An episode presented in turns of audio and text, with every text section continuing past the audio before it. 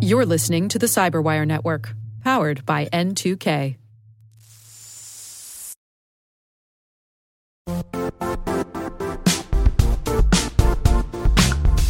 Don't struggle to align your organization's cybersecurity with business risk. Get the only solution that goes beyond reacting to threats with vulnerability and risk monitoring. You need the next evolution of MDR, and only Critical Start delivers it. Critical Start doesn't just monitor and respond to threats. They put you in control by detecting suspicious activities, quickly responding to contain threats, and identifying your most critical assets and protecting them against vulnerabilities and exposures. With continuous visibility, expert guidance, and measurable risk reduction, Critical Start has redefined what it means to manage cyber risk. Demonstrate provable security maturity to your leadership while positioning your program to achieve the greatest risk reduction per dollar spent. Stop fearing risk and start managing it with Critical Start. Visit criticalstart.com and request a demo today. That's criticalstart.com.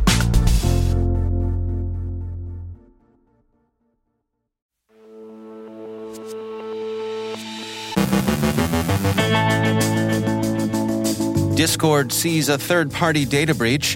Black Basta conducts a ransomware attack against technology company ABB. Intrusion Truth returns to dox APT 41. Anonymous Sudan looks like a Russian front operation. Attribution and motivation of Red Stinger remains murky. CISA summarizes Russian cyber offenses. Remote code execution exploits Ruckus in the wild. Our guest is Dave Russell from Veeam with insights on data protection. Matt O'Neill from the U.S. Secret Service on their efforts to thwart email compromise and romance scams. And espionage by way of comments on YouTube.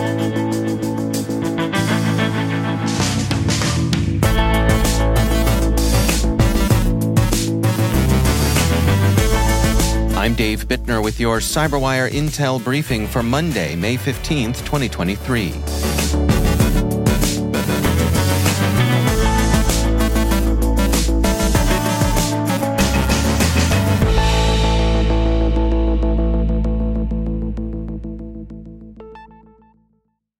Bleeping Computer reports that Discord, the well known voice over IP and instant messaging social platform, has experienced a data breach through the compromised account of a third party support agent.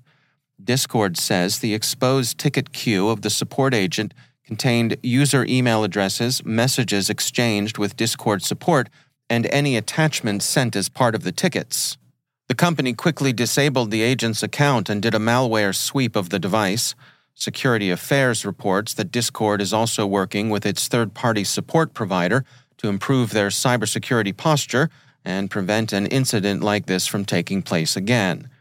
Discord told affected users that they believe the risk from the breach is minimal, but that they advise vigilance against potential fraud or phishing attempts. Swiss technology company ABB confirmed Friday that they're experiencing technical issues relating to a cyber attack. Bleeping Computer reports that the Black Basta ransomware gang was behind the attack, but ABB has yet to confirm this. The outlet reports that employees have noted that the attack has impacted the company's Windows Active Directory, affecting hundreds of devices. ABB seems to remain mostly operational. An ABB spokesperson told ET CISO the vast majority of its systems and factories are up and running, and ABB continues to serve its customers in a secure manner. The Washington Post reports that Intrusion Truth, the anonymous bloggers who've made a specialty of exposing Chinese Ministry of State Security cyber operations, resurfaced last week to publish an account of APT 41's recent activities. In this case, it's a claimed expose of the MSS's Kerui Cracking Academy, located in Wuhan. Mandiant describes APT 41 as a China Nexus cyber espionage actor focused on obtaining information that can provide the Chinese government and state owned enterprises with political, economic, and military advantages. It's less clear who Intrusion Truth is. The group presents itself as a collection of hacktivists, but there's speculation that in fact they're a cybersecurity firm or an activity run by a Western intelligence service. In any case, their reports have a good track record of confirmation by independent sources. Bloomberg reports that Anonymous Sudan, which represents itself as an Islamist Sudanese hacktivist collective, appears, in fact, to be a false flag operation of Russian intelligence services. Research published in February by the Swedish cybersecurity firm TrueSec concludes that Anonymous Sudan is instead, in all probability, a Russian operation directed at Sweden. Its aim is to interfere with Sweden's accession to NATO using a mix of nuisance level DDoS attacks and influence operations directed at Sweden's Muslim minority and at Turkish public opinion. The DDoS attacks, apart from the irritation they represent, lends some plausibility to Anonymous Sudan's self presentation as a hacktivist group. DDoS, after all, is, along with website defacements, a common hacktivist tactic. But TrueSec concludes that Anonymous Sudan displays both a detailed, close knowledge of Sweden's political climate and a level of funding that far exceeds what's reasonably available to genuine hacktivist groups. The hacktivists, however committed they may be, and however good their day jobs are, usually aren't able to afford pricey server rentals. Bloomberg cites a professor of international relations at the Norwegian Institute for Defense Studies in Oslo, who's seen the timing and organization of the attacks, the hackers' knowledge of religious and political friction points in Sweden, and the attack's similarities to other Russian influence operations, which led her to the conclusion that there was a Russian intelligence affiliation. For its own part, Anonymous Sudan insists they're not Russian, they say, but Russian has helped them in the past, and this is just their way of giving back. A look at the sad ongoing violence in Sudan would suggest that this is implausible. Actual hacktivists, especially actual Sudanese Islamist hacktivists, would have more immediate concerns than doing their Russian buddies a solid. The Red Stinger campaign Malwarebytes described last week seems to have been active against both Ukrainian and Russian targets. A discussion in Cybernews notes that while the APT group, which the outlet refers to as Red Stealer, is known to have been active between 2020 and 2022 and seems to be Russian, its motivation is curious, as it's collected against targets on both sides of Russia's war with Ukraine. One possible explanation is that Red Stinger was interested in quasi domestic surveillance of officials in Ukrainian provinces illegally annexed by Russia. The U.S. Cybersecurity and Infrastructure Security Agency has published a collection of its studies of the Russian government's malicious cyber activities. The most recent entry is last week's discussion of the snake malware and its disruption by the Five Eyes.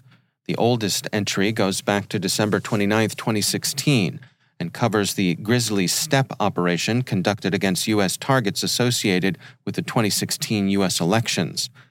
It's noteworthy that CISA's compendium addresses only Russian government malicious activity. The large and active Russian cyber underworld is outside the scope of the summary. CISA logged seven new issues into its known exploited vulnerabilities catalog on Friday. One of the more noteworthy vulnerabilities they added was the critical remote code execution issue affecting multiple Ruckus products. Bleeping Computer reports that the flaw concerns devices using the Ruckus Wireless Admin Panel. The vulnerability, while first acknowledged in February, has probably not seen many patches on vulnerable Wi Fi access points, which in these attacks have been targeted by Andoryu bot malware. The malware, once within the system, adds the compromised device to a botnet for use in DDoS attacks. Ruckus released a security bulletin in February that was updated last week, detailing the almost 60 devices impacted and the patches that are available. Many end of life devices, however, have no patch available. And finally, Dead Drops used to use things like trash bags beneath North Virginia footbridges, maybe signaled with a chalk mark on a mailbox or some chewing gum on a lamppost. Now they can use comments in YouTube videos the Suwon District Prosecutor's Office has charged four members of the Korean Confederation of Trade Unions with spying for North Korea. The South Korean trade unionists are accused, according to NK News, of communicating with their handlers by leaving a prearranged comment in a YouTube tutorial video. The KCTU members are accused of violating the Republic of Korea's National Security Act through both espionage and serving as agents of influence. The alleged influence is incitement of anti Japanese and anti American sentiment. Interestingly, not all of the signaling was digital. The four accused also allegedly used old school tradecraft that would be familiar to any reader of spy novels from Jean Le Carré.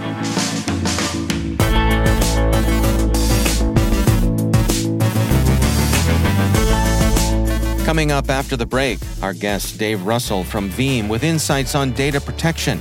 Matt O'Neill from the U.S. Secret Service explains their efforts to thwart email compromise and romance scams.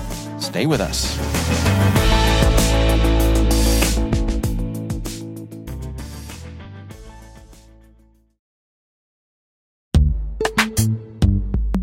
Every day, your IAM tech debt grows. Your multi generational services struggle to work together. Building an identity fabric can fix this. It makes all your identity tooling stronger and allows you to connect any app to any service you want to use with zero coding, zero maintenance, and zero app downtime. Strata's identity orchestration platform separates the identity logic from your applications so you can optimize existing IAM tools and manage them in a single control plane. Now, every vendor, standard, and architecture work together. In short, building your identity fabric means you can secure your non standard apps keep your complex access policies, retire outdated IDPs, and modernize in record time. So build your fabric with Strata Identity and get rid of tech debt for good. Visit strata.io slash cyberwire, share your identity priorities, and receive a pair of AirPods Pro. Offer valid for organizations over 5,000 employees. Connect today at strata.io slash cyberwire.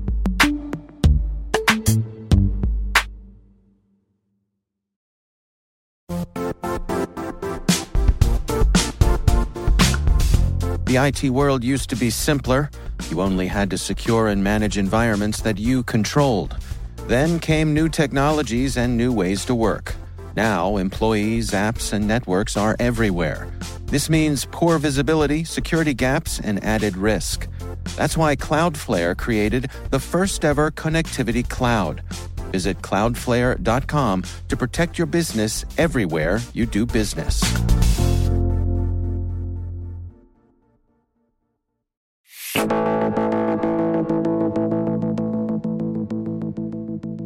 Veeam Software is a data backup and protection company, and they recently released the results of their 2023 Data Protection Trends Report. For insights on the report, I spoke with Dave Russell, Vice President of Enterprise Strategy at Veeam. You know, I always like a little bit of myth busting. So, you know, one myth is that um, the cloud and cloud first or hybrid cloud multi cloud is coming. But our research shows that it's already here, meaning the in the pandemic years, these last roughly three years, it's a pretty even split on prem and off, meaning right now, 4,200 organizations that we surveyed across 28 countries. They report that actually they're slightly more physical than virtual on prem, and that totals 53% of their workloads. And in the hybrid cloud, multi cloud universe, meaning off prem, um, they're 47%. So nearly half and going to 52% or just over half next year. What do you make of that? I mean, uh, what are the real world ramifications of, of those numbers? To me, it, it's an interesting mix of, oh, wow, we didn't turn anything off. We still have a lot of physical servers. We obviously have a lot of virtual servers. We're commissioning more, actually, more of both, meaning commissioning physical servers on prem as well but we're also expanding out into the cloud. And when we say a word like cloud, it actually means many, many different things. It could mean infrastructure as a service. Most of us have multiple software as a service applications that we're running, uh, maybe PaaS applications as well. So if you're an administrator trying to get your arms around that, or if you're a C level person, a CIO, or a chief uh, information security officer, you've got an awful lot to contend with. Let's dig into some of the other things the report covers here. You touch on uh, data protection and disaster recovery. What sort of things are you tracking there? Yeah, well, you know, selfishly being a, a, a data protection vendor, where we really want to know what the market's feeling and thinking, you know, both in terms of what do they seek and but also what do what would drive them to change. And the reality is there's a lot of frustration. And I should mention, you know, this is a blind survey, meaning no one knew that Veeam was asking the questions. And it's certainly not just Veeam customers. In fact, Veeam makes up fewer than 8% of those 4,200 respondents. And that's by design. So, one of the things that really sh- um, struck me or shook me, I guess I should say, is that organizations self report. The administrators say that they think they have a protection gap in terms of how much data they would lose in a recovery scenario and a gap in terms of how long it would take them to get the data back. And in fact, those numbers are 79% not going to hit my data loss objectives, meaning I'm going to lose more data. And 80%, I don't think I can get the data back in time in which the business expects it to be. So if the administrators, those that are actually in charge of the systems, are, are reporting, hey, I don't think we can do this, that's a, a pretty unnerving set of statistics. And what is the impediment here? I mean, what's keeping them all from closing that gap? Yeah, in part, it's what we mentioned around the, the different types of deployments. But the other thing that really was interesting to me is we've been asking now for the last three years what was the, the number one and please rank all cause, causes of unplanned outages? And what's amazing is all of the things that literally for half a century we've worried about in the data center, like server outages, network misconfiguration, etc. Those things still happen with amazing frequency, you know, despite the rise of, you know, redundant power supplies and high mean time to failure components. We still have those things happening. But what rose to the top the last two years has been cybersecurity. So now you've got to worry about all kinds of configuration issues and component failures, as well as cyber. And when we added all that up, it actually, if they can check all, it, it adds up to 500%. So that means on average, there are five different things taking down a server in a 24 month period. What is your sense in terms of, of the folks who are responsible for protecting these systems being able to tell that story and get the resources they need to the, the powers that be at their organizations? In a strange way, I, I think that story or situation is getting better. And what I mean by that is, I, you know, now I'm going on 34 years, I've been in the backup space. I always felt like organizations were not nearly as, as recoverable as they thought they were. And yet the data that you know I just rattled off shows a protection gap, a recovery gap in terms of time. But it was easy to kind of kick the can down the road, meaning oh, we'll get to that later. And the reason why was because we historically, as an industry, we only recovered or restored three to five percent of the data that we backed up. And the trick, of course, was you didn't know which three to five percent, and you didn't know when you would need it. Now comes cyber, where literally, without warning, 100% of your production data could have to be recovered. And then within a period of a couple months, you might get hit again. In fact, unfortunately, the odds are, are not in your favor in terms of not getting hit. So that has elevated the situation to a, literally a board level concern. You know, no board typically ever wants to talk about or much less think about backup and recovery. But if that is your last line of defense to keep your business operational, now it's no longer a luxury item. Well, based on the information that you all have gathered here, what is your practical advice to folks? What's the what are the words of wisdom here? Yeah, the number one thing I always like to say is, you know, download the report and read it. You owe it to yourself to get educated part of that education. It might be a confirmation of what you maybe already thought as a practitioner but now you can have a, a, different kind of a conversation with your management team or even your board. And then from there get prepared. You know sometimes you really can't do everything. We all live in a world of scarcity but i like to say that you may not be able to do everything but you can do something you know you can start to patch the systems that have have gone unpatched for quite some time and represent latent threats with latent vulnerabilities you can start to plan for a hybrid cloud, multi cloud world that you're probably already in, even if you're not kind of realizing that yet. And then in terms of you know cyber, you know everything you can do around employee training, particularly around phishing, anything you can do about patch management, and of course make sure you you have backups and test those backups. That's Dave Russell from Veeam discussing their 2023 Data Protection Trends report.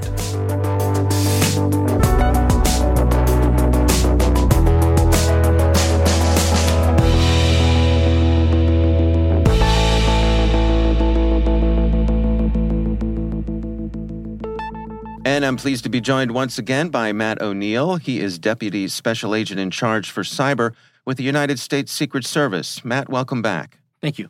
I want to touch today on some of the work you and your colleagues are doing when it comes to business email compromise and romance scams. Uh, can we start off with just some definitions here? How do you all describe these particular types of capers?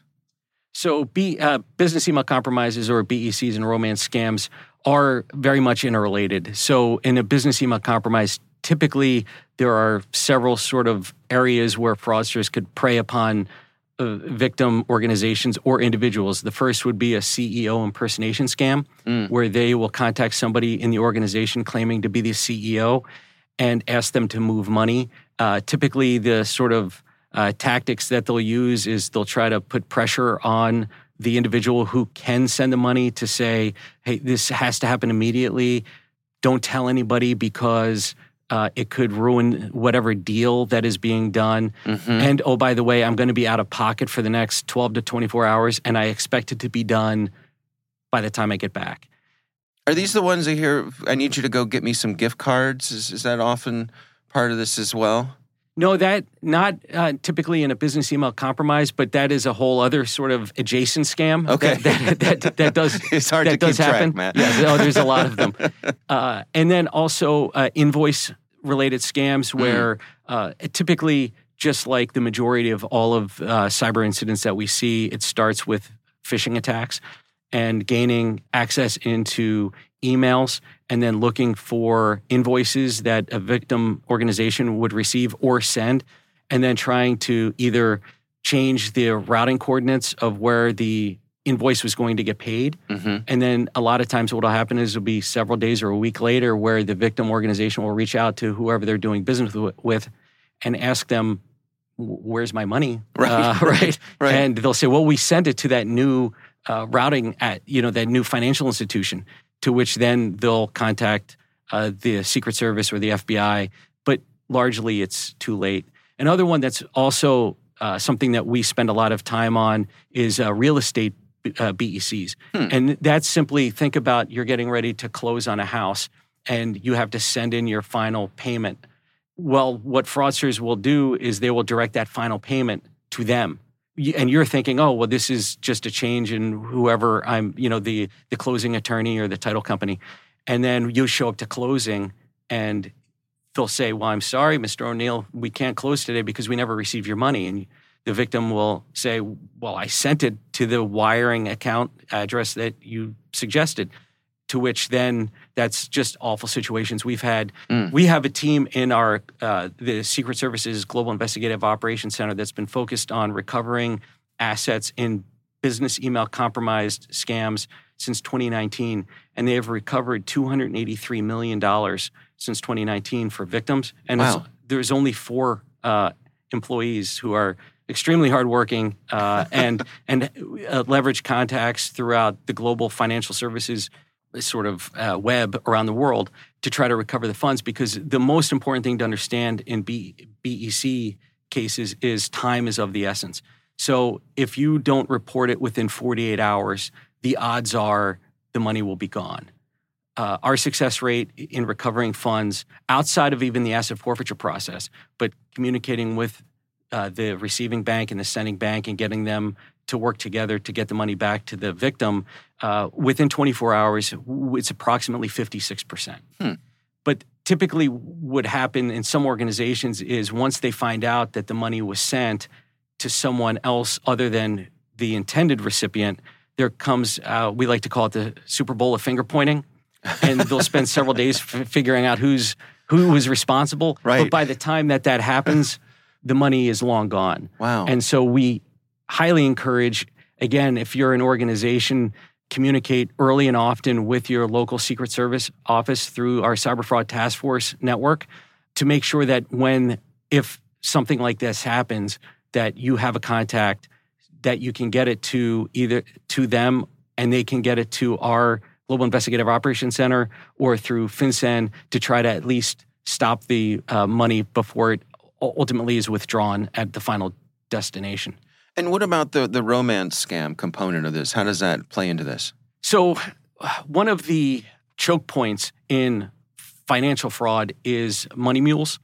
And so, typically, what we'll see is romance scams, unfortunately, are sort of gateway crimes. And Hmm. when I say that, I mean a victim in a romance scam, and those typically happen through uh, websites, dating apps. Traditionally, not the location based sort of dating apps, uh, but more sort of the legacy online apps where you can kind of hide where you're located and things like that. Mm. And so there's a lot of impersonation that goes on and also long term cultivating relationships. Sometimes it's four, five, six months. Hmm. And so through a romance scam, what'll typically happen is uh, someone, uh, the victim will be notified by the person they think that they've been dating to say, well, I have this great investment. You should invest in me. We've been, you know, talking forever, and Right. you know, I can trust yeah, me. I, yes, you, Yeah. you, you can trust me. Uh, Uh-huh. I'm in on something. We're going to make a lot of money. Or Hmm. they could say, I've been injured and I need money to get back to either visit you or something along those lines, or a family member. Uh, a lot of times, what we'll see is the first, the investment, and the second will be th- then the injury. And then uh, what we'll see is a transition to the uh, the victim in this case becoming a witting or unwitting money mule for the bad actors. Then it'll transition to those business email compromise cases that I was talking about, where if I'm trying to get an organization to send money to me, I'll usually use one of those money mules, uh, their accounts. So it'll be trying to uh, convince them to open up an account. And hey, we're, you, you're going to make some money. Uh, you, I I have this overseas business, and I need somebody in the United States to be my accounts receivable. Just open up an account, provide me with the information. Uh, hundred thousand dollars is going to get wired in. You get to keep five percent, and then only thing you have to do is send it to someone else, and then the victim will uh, open the account. And then what'll typically happen is, after the money's been moved, then law enforcement will go back to that victim and say, you laundered $100,000 in victim proceeds. Where did it go? How did Mm. it happen? Those kinds Mhm. of things. Mhm. And typically they, they now they're doubly victimized because they've in, they've quote unquote invested with the bad actor and now they're also being victimized because they've become an unwitting money mule. Money mules are sort of the the um, one of the centers of gravity that enable uh, cybercrime to flourish. You, you alluded to how you know time is of the essence here, and that um, it strikes me that one of the I don't know superpowers of the Secret Service is is being able to unpack these complex financial things. I mean, the, the agency has a long history of that. Uh, is that the message for our listeners that that really time is of the essence here? That uh, it may be counterintuitive to, you know, you may think, well, let's wait, but no, every minute counts. Yes, for a victim or any organization that it invol- uh, engages in uh, sending wires and that sort of thing, the most important thing is to know a that this fraud is is rampant and it is uh, continuing to grow year over year. So you can anticipate at least attempts to be made uh, to your organization. Mm. The good cyber hy- hygiene uh, is always sort of clearly recommended, Yeah. but ultimately, yes, time is of the essence. And typically, after 72 hours, the odds of uh, you getting your money back are very slim. So, developing the relationships before the bad day happens with your local Secret Service office, your local FBI office. Again, it doesn't matter to us. Uh, as it's often said, cyber is the ultimate team sport. It's our job uh, to work together. It's not your job to figure out, oh, do I call the FBI on this or the Secret Service on this? right. J- just call somebody and we'll work it out on our end. All right, fair enough. Matt O'Neill is Deputy Special Agent in charge for cyber with the U.S. Secret Service. Matt, thanks so much for joining us. Thank you for having me.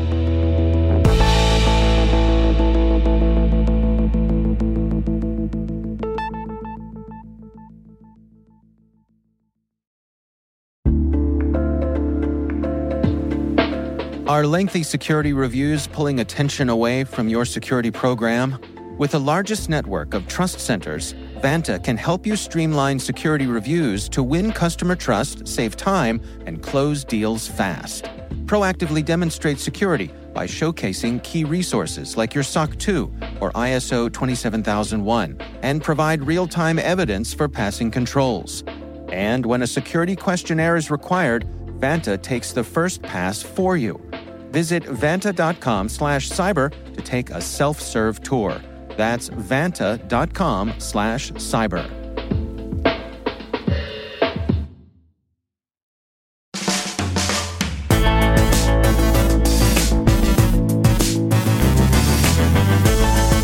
And that's the Cyberwire. Don't forget to check out the Grumpy Old Geeks podcast, where I contribute to a regular segment. I join Jason and Brian on their show for a lively discussion of the latest security news every week. You can find Grumpy Old Geeks where all the fine podcasts are listed. We'd love to know what you think of this podcast. You can email us at cyberwire at n2k.com. Your feedback helps us ensure we're delivering the information and insights that help keep you a step ahead in the rapidly changing world of cybersecurity. We're privileged that N2K and podcasts like the Cyberwire are part of the daily intelligence routine of many of the most influential leaders and operators in the public and private sector, as well as the critical security teams supporting the Fortune 500 and many of the world's preeminent intelligence and law enforcement agencies. N2K Strategic Workforce Intelligence optimizes the value of your biggest investment, your people. We make you smarter about your team while making your team smarter. Learn more at n2k.com. This episode was produced by Liz Irvin and senior producer Jennifer Eiben. Our mixer is Trey Hester, with original music by Elliot Peltzman. The show was written by John Petrick. Our executive editor is Peter Kilpe, and I'm Dave Bittner. Thanks for listening. We'll see you back here tomorrow.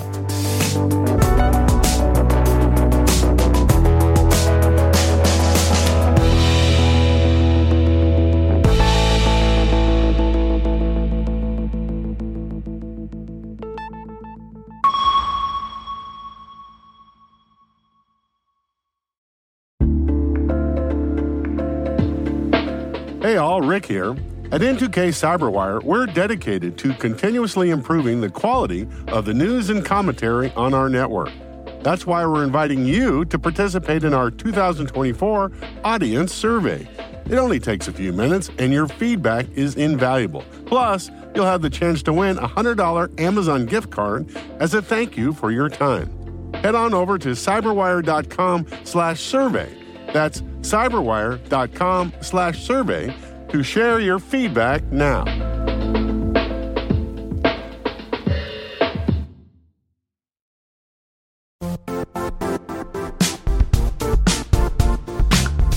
And now, a word from our sponsor, Zscaler, the leader in cloud security.